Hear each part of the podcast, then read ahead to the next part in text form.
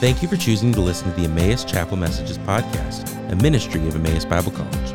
Each episode is taken from a chapel message given here at Emmaus. For more information about similar Emmaus ministries, please visit concerninghim.com.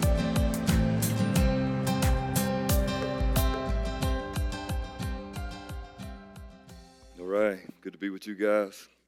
I sat in those same seats many years ago, I forgot how weird y'all's accents are up here. Can't understand anybody. Uh, years ago, I went to uh, speak at a camp. It's, it's in Oregon. I was working here at Emmaus. I graduated in '89, and then I worked here a couple years later. I was the director of recruitment, but there was I had no staff, so I don't know why they call me the director, but I was the one staff person, and I coached basketball. Uh, and so during summertime, I get to go speak at camps, and this was my second second time at this camp in Oregon. Uh, my wife and I were standing in this little trailer out at the back of the camp, and uh, I spoke one night, and this young teenage girl came up to me afterwards, and she began to tell me about her life and her year. She was kind of walking me through her story, and I don't know if you ever have this. Uh, it may be rude, but like it, it felt like I was kind of like looking through her, like I, I, wasn't. I was listening, I think, but I was kind of looking over her head, and and it was. I was struggling in my mind because I felt like I'd heard this before. It felt a little bit deja vu-ish. And I kept standing there listening to her. I'm like, I did hear this before. It's the same girl that told me the same story last year I was at this camp. She she listened to me preach. She was inspired to do something. She made it like 3 weeks and then she crashed and burned. Same thing that happened with the previous preacher at the camp that she had heard and crashed and burned. And I, I uh, found myself extremely frustrated. So I walked back to uh, my little trailer where Cheryl was. Where we had one little kid in there, frustrated. I'm sure Cheryl was frustrated. She'd been taking care of a baby all day. Um, We're both frustrated, and I started to share my frustration. I, this ain't working. Preaching at camp ain't working. I'm, I'm not knocking camps. Camp's been great to me, but for me, it wasn't working. She, she this girl, like it, it we're gonna keep doing the same thing over and over. And I, so I, I, I just told Cheryl we got we got to find another something to do. So literally in this chapel, sitting in one of your seats, they were harder. They were made out of wood. They weren't near as comfortable as the ones you're sitting in. Uh, a guy stood up here and preached. Uh, there was one guy named Dave Rickert. I can remember his name. There's another guy named Hal, maybe Hal Green. And they talked about planting churches and how they made disciples by planting churches. So I uh, came home to my young wife and I said, We got to go plant a church. I had no idea what that meant. So we uh, resigned our job here eventually. We moved to Clemson, South Carolina. I bought a $1,000 Ford Ranger. It was red. It was awesome. It had nice rims on it. And uh, I, start, I don't know how I got it for a thousand. I got it for a thousand. Provision from the Lord. Bought a little trailer and uh, walk behind mower and start a landscape company. Called it Yard Dog Landscaping. It was perfect name. Dog, D A W G. That's how you spell it. and uh, started working to pay the bills. And Cheryl and I started a little church in Clemson, South Carolina, before Clemson was well known for winning national championships. Uh, I was reflecting on this. Cheryl would uh, we get there to this little elementary school where we met on Sundays, and she'd help me set up. Kids be running around crazy. Then she'd rehearse to sing because she was one of the only singers we had. Then she'd she would uh, greet folks as they were coming in. Then she'd run back and take care of the kids. And then after she got done taking care of the kids, she'd come back because we did a couple songs at the end, sing at the end, and then she'd go home, make lunch. A lot of times for everybody who came that Sunday. And that's just what we did. we didn't do it, she did it. She was hustling, hustling. She was doing stuff. It was good. It was hard. It was complicated. I still remember her taking my little Ford Ranger one Sunday. We forgot the bread and juice. We do communion every Sunday. We forgot the bread and juice. It was a stick shift. And so she was winding it out on the way back to the house to get bread and juice, and she got pulled over by a police officer. And she started weeping. She's like, I'm going to get the communion. And she like going I was like it was just it was just this uh he's like, right, yeah. Uh, it was this really interesting phase of our lives in our late 20s where where we were doing what we had learned here. And we finally got to do it. But let me let me just emphasize, if I can, for you your time here, whether you're working here or whether you're a student, um, is precious because the Lord is establishing who you are. Ephesians chapter 4, there's this interesting start to the kind of the second half of the book. The writer of Ephesians, Paul, starts the second half and he says, I urge you, walk in a manner worthy of your calling pretty interesting because this word calling, I think, gets thrown around kind of loosely, and we look for it to be some kind of mystical, amazing calling because I'm so special. The Lord obviously has something really special for me to do, right? Now, he's, he's, he's saying, not this call to ministry or a call to some vocation. He's pointing back to the first three chapters and he's reminding them who they are in Christ. Let me give you a brief reminder. If you know Ephesians at all, he says that we were adopted as sons. Lady, he says you were adopted as sons. Crazy, right?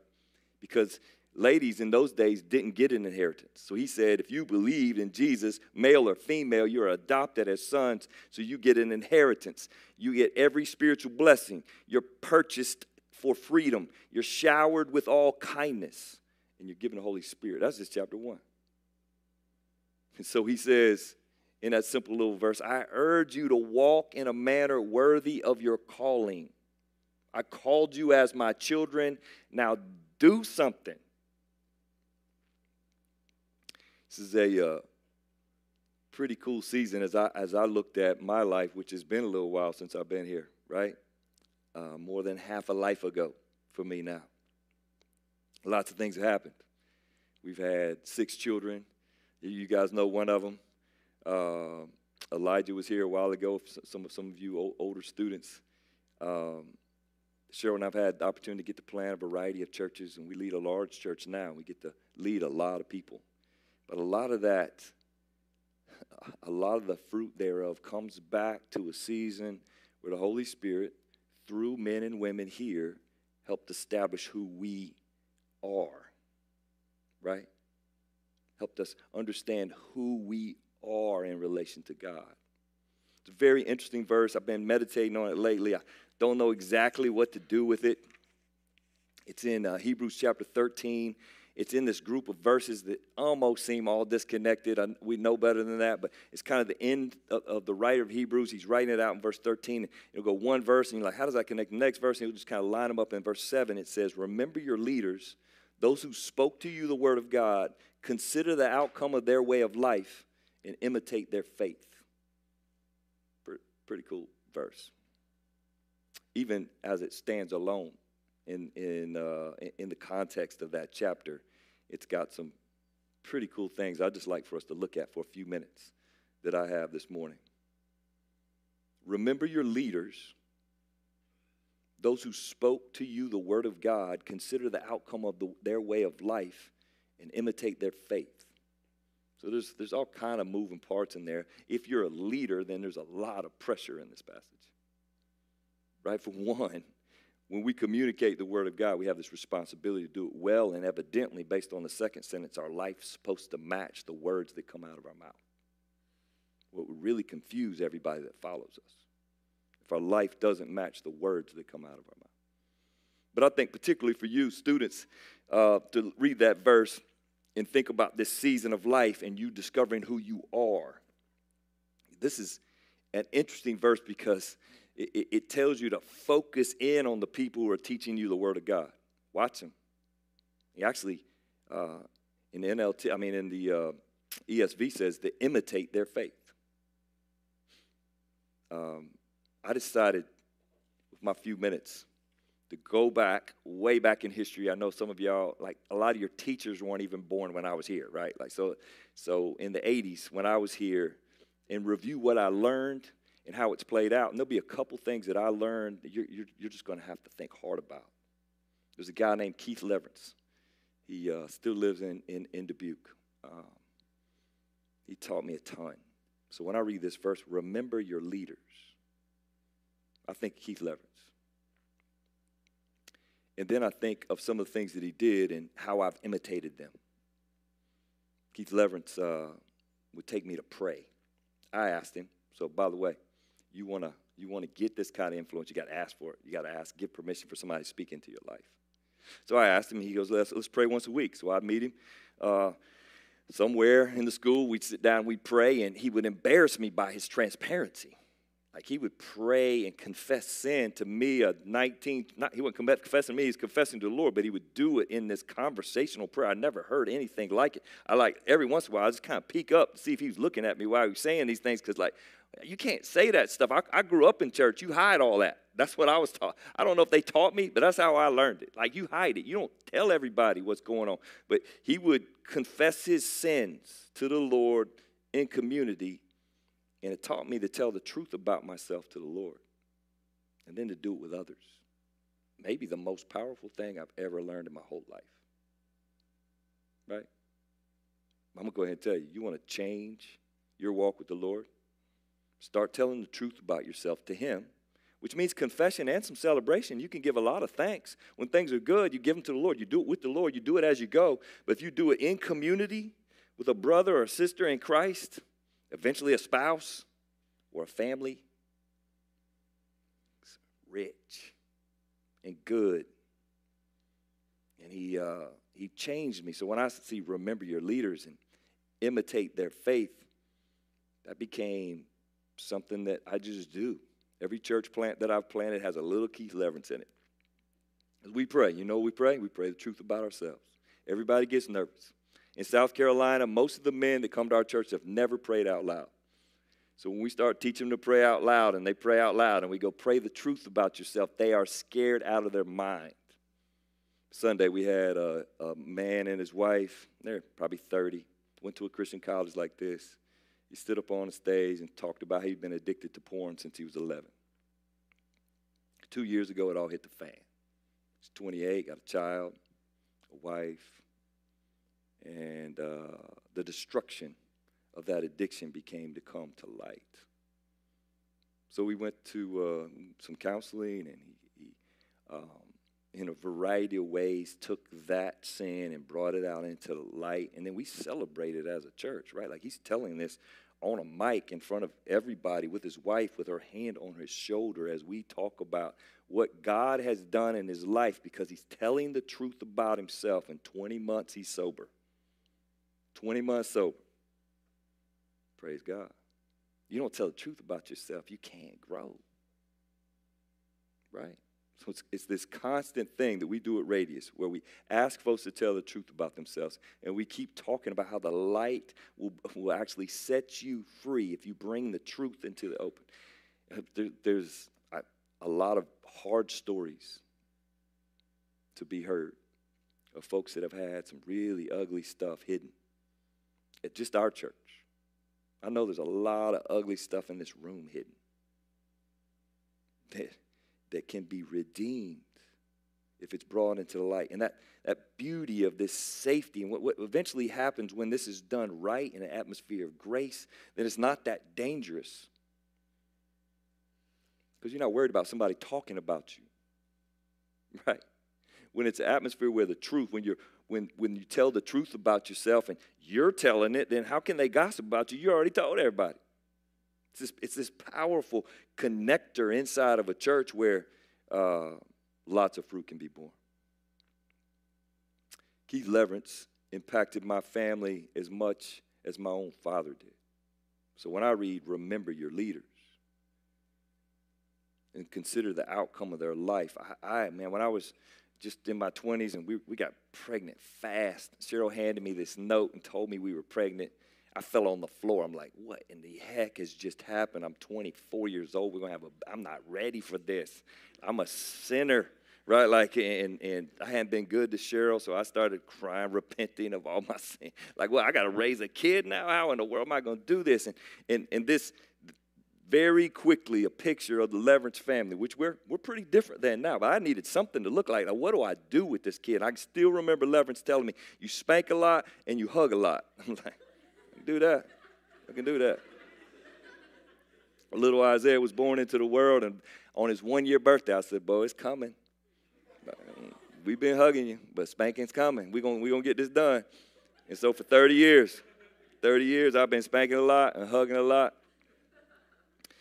Everybody's out of the house now. It's just me and Cheryl. There's nobody anymore. Like, I guess I'll do it with the grandkids now, right? Like, it's this, it's this uh, thing, this gift that he gave me. He showed me a family on mission.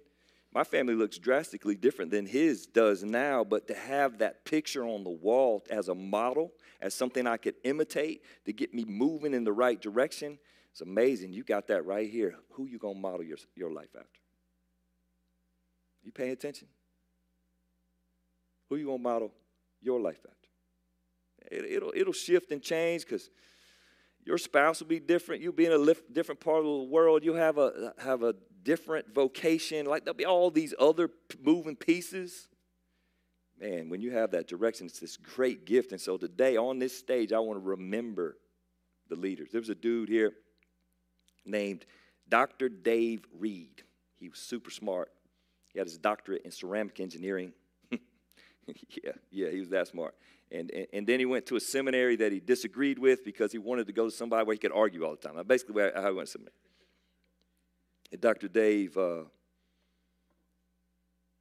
he was a, he was kind of a jock, so we would do stuff together. He always wanted to play some sport that I wasn't very good at. Like he wouldn't play any sport I was good at because he didn't want to lose. So we played tennis and golf, things I couldn't do. One day he asked me to play this new sport called pickleball. Maybe you guys have heard of it. He wanted to play pickleball. He didn't know that I'd already played it once, which was awesome. And I ran him off the court, Israel. I ran him off the court. It was awesome. He was humiliated. We never played again. We had uh, Dr. Dave died a good number of years ago now. I can still remember meeting in one of these rooms up, up in, in, in the front of the building and uh, asking him a question that came deep from my soul, and it represented me as a self righteous man. I was proud of who I was, not in Christ, but because of the works and the way I lived and my morality. And I was taking a shot at somebody else and I really wanted him to agree with me. And he blew me up. It was, I remember blushing in that classroom. Blew me up. Everybody called him Dr. Grace because he's going to give you grace on the test. And he was, he was, uh, you know, he was a gracious guy. Most people, when I tell the story, like he got mad at you, uh, bro. He got mad. Mad's an understatement. He lit me up. He knew that that would destroy my soul. And so uh, set me free by confronting me on this thing that most people elevate our morality.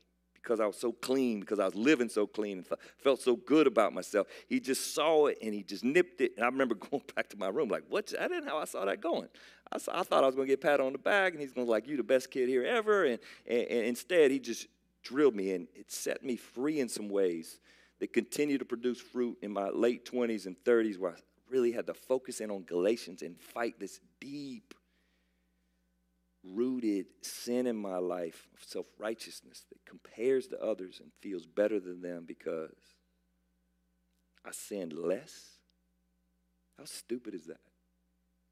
And yet I needed freedom. And so I read this verse. Uh, those who spoke you the word of God. I remember Dr. Dave with a lot of fondness. He lit me up that day, but he still believed in me. He gave me some opportunities. I remember thinking, man, he's proud of me.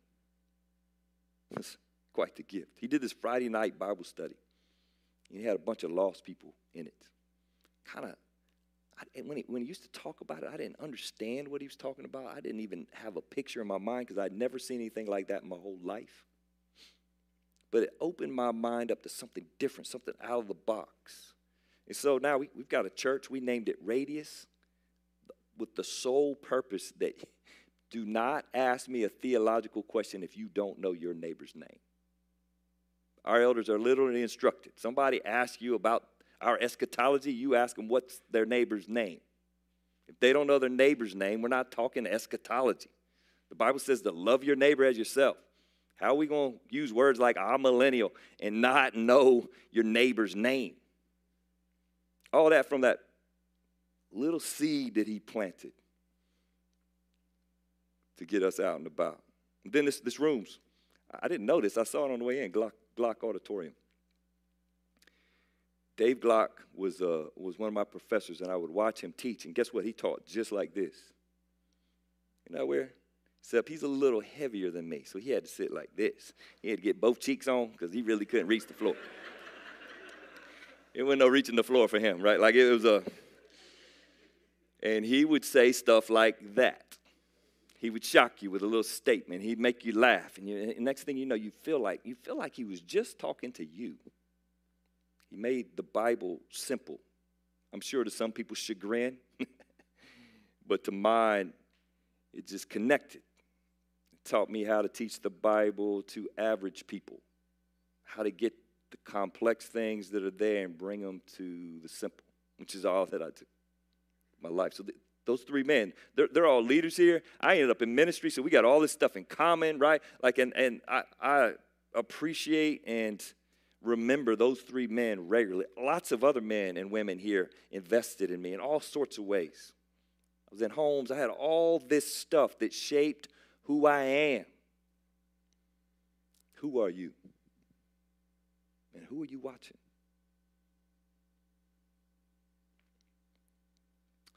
He's an older student. He was a senior. I was a sophomore. His name was Bob Delane. I liked him He's a good athlete. I couldn't quite figure him out. He's from Alaska. All you Alaska people, y'all are weird. Anyway, he's, he's from Alaska, and, and uh, he's way more athletic than me, so I kind of admired that. One day I'm walking down the hall back here. He grabs me in the hall, pulls me in his room. He goes, Let's break bread. I'm like, what are you talking about, Bob? He's got some bread. It's on the table, pre-prepared. I don't remember what we drank. It wasn't actually grape juice. I'm sure it wasn't wine, right? Like positive of that. But it was it was it was it was something. And he said, "Let's worship." It was this it was this amazing moment. Really, I, I was shocked. And then then he's like, "You got to say something good about God right now." So we sat there with the bread and juice, and we started worshiping God just with words, talking back and forth. And if you know Bob, he's he's laughing while you're talking. Every good thing you say about God, he was on fire at that point. He was laughing. And so, you know what he was doing? He was, he was in, in one way or another, he was leading me. So when I remember Bob Delane and those moments on, those, on that hall, when we spoke the word of God back and forth, he's only a couple years older than me. He was being faithful to it. And he taught me to worship was uh, my best friend in college was Carl Banks. Carl Banks was African American. We lived next door to each other. We were, we were like the oddest couple around, right? I'm from South Carolina. He's from St. Louis. His room was clean. Mine was trashed. We always, when we pray at night, we always pray on his bed because it was made, right? we couldn't really find my bed. It was just like that's that's how it works. So we pray in his room. My room stressed him out, and we pray together. And and um, it was rich. Taught me a lot about God, taught me, taught me a lot about friendship. Did he mean to? No, we were peers. We were working together. And some of you guys got that working out right now. Some of you got the wrong peers. So you're not going to get that benefit because you chose poorly. Change that today. Change those relationships today. Take courage. I wouldn't trade those decisions for anything. Almost almost 35 years later, I get the benefits of those men who led me. Remember the leaders? Those who spoke to you the Word of God? Consider the outcome of their way of life and imitate their faith.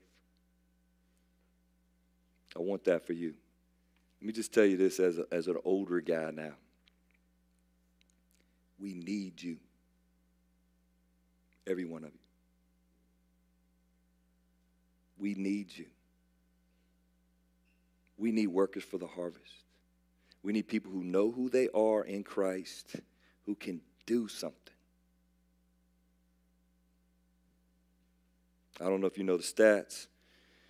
7,000 churches in America will close this year. There's 350,000 churches in America, approximately. 7,000 will close this year, 2,600 will be planted. Net loss, 4,400. That's year over year over year. COVID accelerated that pretty drastically. Churches are closing left and right. If you do the math, in 80 years, there'd be no churches. I know that's an exaggeration. But with a 4,400 loss, net loss annually, that's, that's kind of the path we're on. That's the path Europe was on in the 50s, 60s, and 70s. And now about 5 or 6% of their population goes to church. We're on the same path. So we need workers for the harvest. We need somebody who knows who they are, who will do something.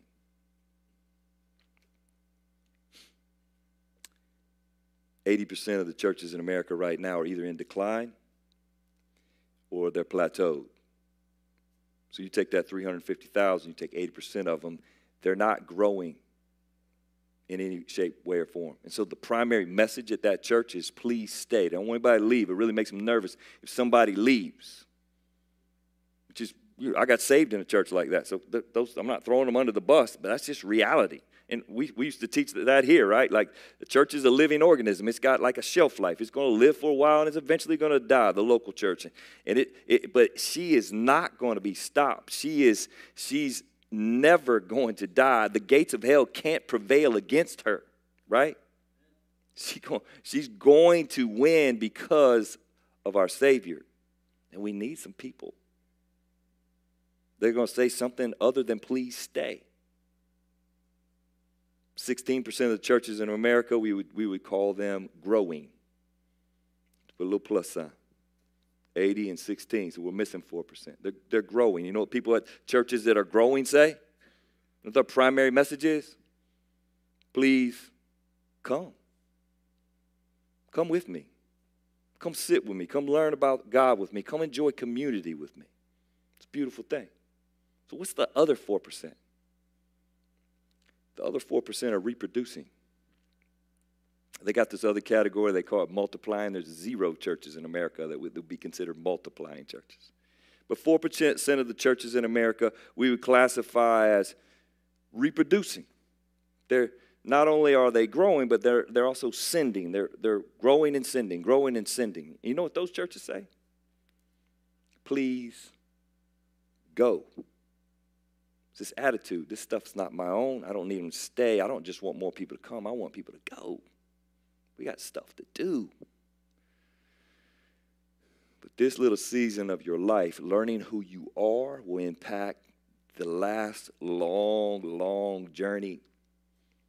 And if you can settle who you are, perhaps you can do something about our problem in America the declining, impotent church in America.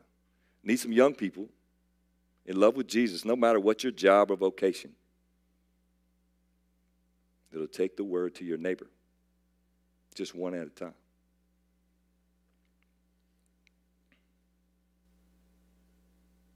I want to do uh, like the scripture commands and uh, pray for workers for the harvest as I remember the men and the women that invested in me and given me an opportunity to participate in the great harvest of Jesus Christ in this nation. Let me pray.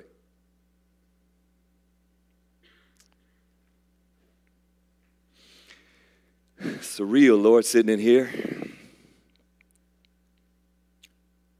remember sitting in these seats and you speaking straight into my soul at times. Other times, I can't remember a thing that happened in here. And I know that's true right now with students, particularly. Remember Dave Rickards standing up here, Lord, giving me a gift of what he said on the stage, and I had to walk out and just pray and thank you for those moments. I worship you for it and thank you for chasing after me with a few words out of one man's mouth. I imagine there's a couple people in this room this morning that you want to chase specifically. And I pray, Holy Spirit, you would penetrate their heart and move on them as you will. Thank you for placing us in this time in history. We ask for faith and courage to go. Pray for these students in particular, Lord, that you would make them workers for the harvest